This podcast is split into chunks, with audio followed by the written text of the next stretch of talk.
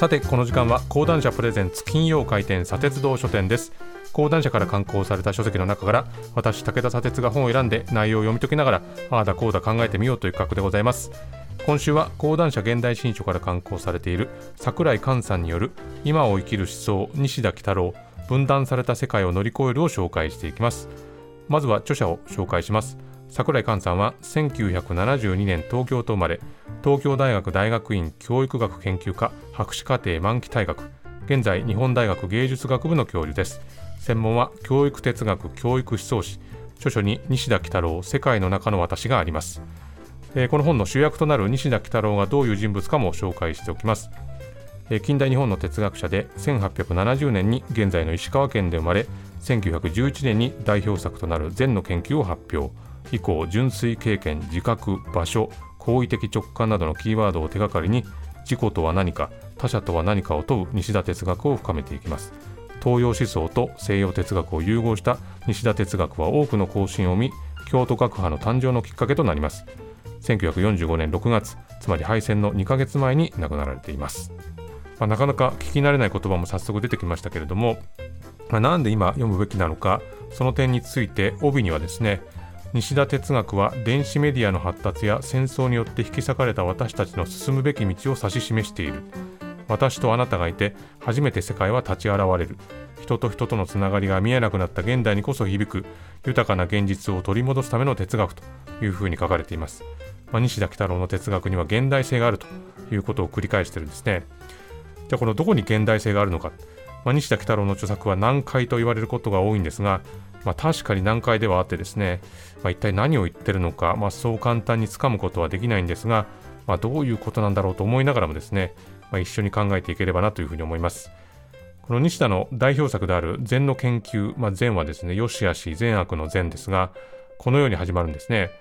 経験するというのは事実そのままに知るの意であると。これを純粋経験というふうに言ってるんですが、まあ、今この時代に事実そのままに知るというのがなかなか難しいということは明らかで、まあ、そもそもどこに真実があるのか事実があるのか、まあ、事実に見えるものであってもそれはただ多くの人がそう言ってるだけのものかもしれないし、まあ、誰かに作られた事実とされるものに過ぎないかもしれないと、まあ、こういう時代にあってですね経験するというのは事実そのままに知るの意であるということが、まあ、大きく変わってきているという問題意識からこの本は始まるんですね。で桜井さんは西田喜太郎の哲学をこういうふうに位置づけています。西田の哲学は自己と世界の関係の思想として読むことができる。西田における自己は自己自身の内面に閉ざされたものではなく他者や事物に開かれた自己であり行為することによって世界を表現する自己であるいわば世界に開かれた自己である人々が分断され孤独を抱えている中で世界に開かれた自己というイメージは私たちが自己を理解し他者や事物との関わり方を変えていこうとする手がかりとなる。自分と他人の関係性ってのはま常にこう哲学の問いになりますけれどもまあ、西田が言ってるこの純粋経験とは何なのか、まあ、あの僕たちがこうものを見るときにはですね、まあ、主観と客観という2つに分けるのが基本的なものですけれども、ま、まず自分がいてその周りに取り巻く世界があると。この主観と客観の二分法っていうのが無数に存在しているわけですけれども、え、桜井さんはですね西田によればこうした二分法は元の経験を反省した見方に過ぎないと言っていてまあ、自己の意識状態をこれ分かるような分からないようなっていう感じだと思いますけどあの桜井さん例え話を記してまして、まあ、例えば一日の仕事に区切りがついて西の空を見ると見事な夕日が見えたと、まあ、その時にああ夕日が綺麗だとこうしっかり思う前にこうハッとする瞬間があると、まあ、言語になる前の、まあ、びっくりマークですねエクスクラメーションマークだけの感情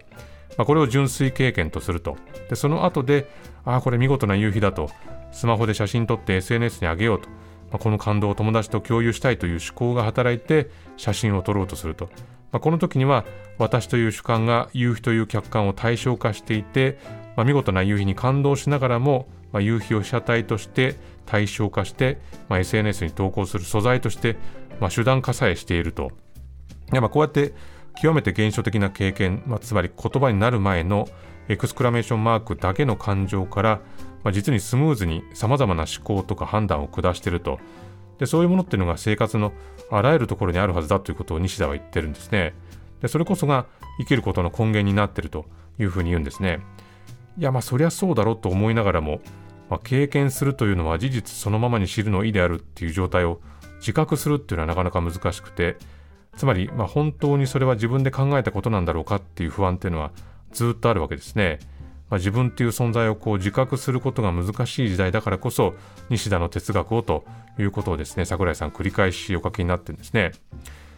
で西田の哲学には場所というキーワードも出てくるんですね。まあ、先ほど紹介した時に東洋哲学と西洋哲学を融合した西田哲学っていう紹介の仕方をしましたけど、えー、西田はですねあるっていうのを根本とする西洋文化に対して、えー、東洋文化の根底にはいわいわばですね無の考え方が潜んでいるというふうに見てまして東洋文化には形なきものを見て声なきものを聞くという、まあ、無を求めるものが多いけれども西田における場所の概念は無についての考え方と結びついていると。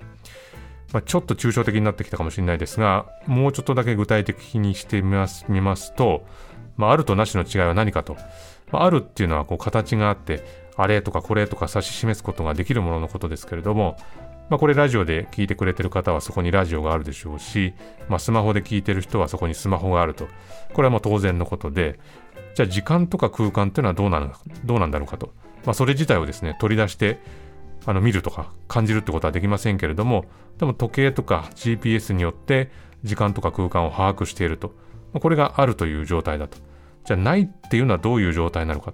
これ西田の考え方はですね、あるという全てのものの根幹に無というのを考えている。桜井さんこういうふうに説明するんですね。私たちが何かを意識するということは意識されたものを映し出す場所があってそこに映し出されたものが意識されたと考えるのである私たちの思考内容は私の意識を術語として判断することができる。例えばどんなことでも構わないので、あなたの頭に思い浮かべてみるといい。その事柄について、というのは私の意識であると必ず言えるはずであると。例えば、見事な夕日だというのは私の意識であるという具合にと。まあ、どんなことでもですね、というのは私の意識であるっていう表現が可能であるというんですね。となると、まあ、夕日が綺麗だというのは私の意識であるというのは私の意識であるというのは私の意識であるっていうふうにですね、こう意識する意識っていうのが、まあ、無限に続いていくんだと。まあ、だからこそその、どこまでもその意識っていうのは、あるっていう状態にたどり着くことはできないで、まあ、対象化して捉えることはできないってことを言うんですね。これなかなか正直難しい説明ですけれども、まあ、なんとなくうっすら掴んでもらえたんじゃないかとも思いますね。まあ、このなんとなくうっすらっていうのが非常に重要で、まあ、桜井さんこういうふうに書いてます。えー、自己と世界は別々に存在するのではない。自己は世界の内にあり、行為を通して世界を実現し、世界を形成している。そして世界は自己を包んでおり、自己がそこから生まれ、そこへしに行く場所である。西田から読み取れるのは、このように世界に開かれた自己のイメージであると。私たち一人一人が行為することは世界を表現することであり、私たちの行為によって世界は作られていく。そして世界は常にそのような私たちを包んでいる場所なのであると。まあ、こういうふうに書いてるんですね。まあ、今この社会っていうのはあの分断してますけれども、まあ、世界の分断っていうのがこう人々の経験の分断であって意識の分断であるという面を持つことを考えればですね、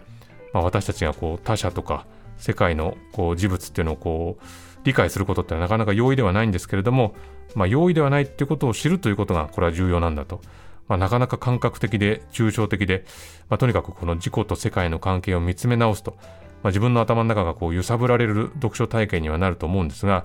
まあ、今聞いていただいてこうなるほど分かったってことにはあまりならないはずでどういうことっていうふうになっていたらですね、